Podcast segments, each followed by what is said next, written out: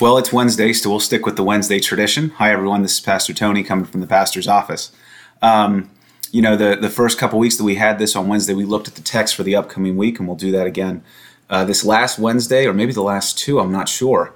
Uh, I've done a little bit of vacationing with the family, which was fantastic. So I haven't been able to uh, to update the podcast as, as frequently as I had been going at first, but we'll get the uh, we'll get the trains back on the track and rolling again. So uh, with that in mind, let us start with a word of prayer. Then we'll hear the text and go from there. The Lord be with you. Most holy and gracious God, we give you thanks.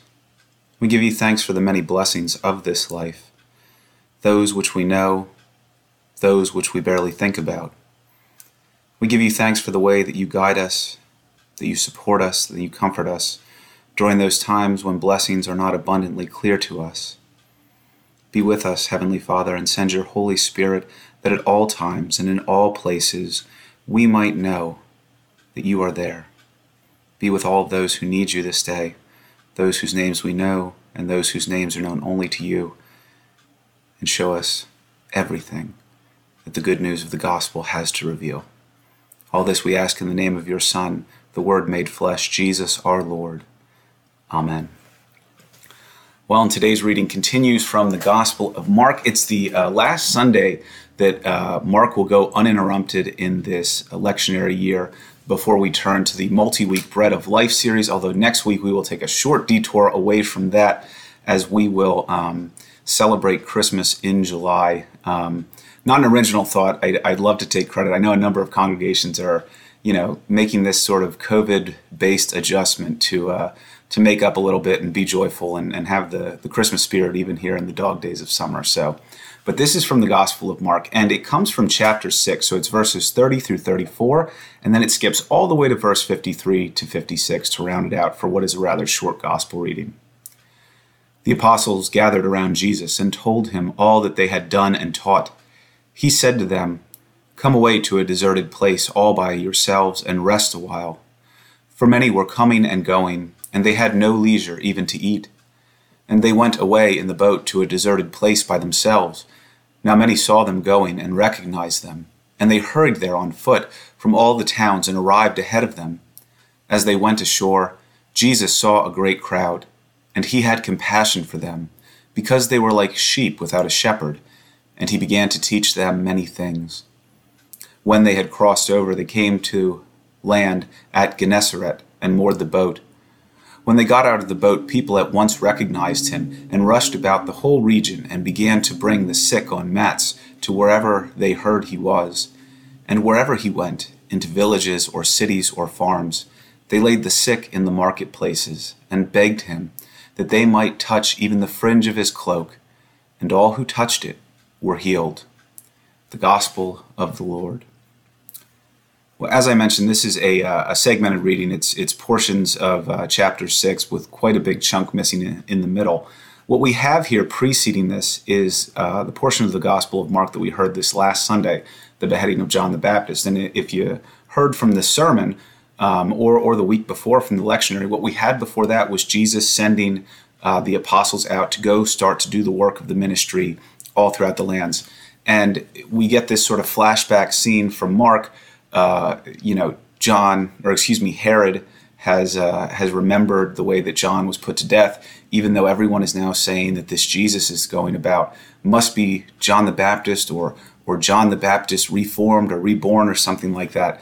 And then we gather back to this um, this point when the apostles return to Jesus, and they have been apparently just uh, doing the good work, working nonstop, working their tails off, as it were, and, uh, and Jesus sees this. And the first people that Jesus has compassion on in this text are, are his own apostles. He wants them to get some quiet time, himself included. He wants them to get away, to rest, just to be able to eat. And, uh, and they try to make that happen, but the crowds will just not let it. And I'm not sure what the message is from this yet, but there is a very clear indication of Jesus' response to this. In fact, it is one of the very few times in Mark's gospel that it talks about Jesus being compassionate. Uh, we often think of Jesus as compassionate, and he is, but our Lord in Mark's gospel is only specifically named as having compassion just a very few times, and this is one of them. even though his plans have kind of uh, been been washed over and done away with by these crowds that want to see him, for them he has compassion. Um, and he has compassion, most interestingly, it seems, not just because they're sick and not just because they're hungry and not because of the worldly things, but because they're lost. They are like sheep without a shepherd. And Jesus' form of compassion here is to begin to teach them.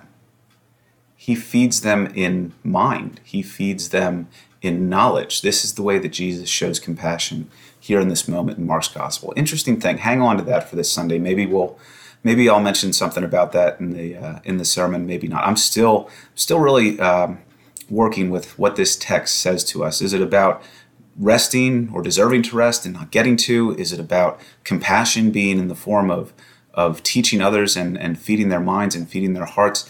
Is is it a mix of all these things? Not quite sure yet. Well, anyway, um, they go about. Jesus does this. Um, in between, in this kind of cutout section, we have Jesus uh, feeding the crowds, um, a story which will be repeated in John's form during the bread of life. Maybe that's the reason they cut it out. Um, so the miraculous feeding of thousands gets cut out here uh, from the gospel text, and then it also skips over um, the uh, the disciples being out on the boat, and the storm comes, and uh, and of course they do what disciples do. They start to go nuts and think they're going to die, and Jesus has to calm everything down. And the disciples' hearts were hardened, and they and they couldn't realize what was going on because they didn't realize what was going on when Jesus uh, performed the miracle of, of feeding the thousands. So after that, we get to the the calm, as it were, after the storm. They cross over, they come to the land of Gennesaret, and there is still no rest. People know that Jesus is there, and they are coming to him from everywhere and going to him everywhere. Jesus doesn't just set up shop, he seems to have this traveling foot based ministry, villages and cities and farms. He is all over the place, but wherever he is, he is sought out. And when they find him, many are healed. And, you know, this is um, indicative of a couple things. First, that Jesus is a miracle worker in a, in a very literal sense here in the Gospels, that people are being healed by him in body and in, in spirit for, uh, for physical ills, for sins, whatever it is. Jesus is performing these works. Um, the other is this the Gospel of Mark kind of has laid throughout it what some have called the messianic secret. Um, no one gets to really know Jesus as the Messiah right away except for the readers. Everyone else that's in the story only recognizes it slowly. And uh, the only ones that know it right off the bat, of course, are the demons uh, who, who Jesus silences.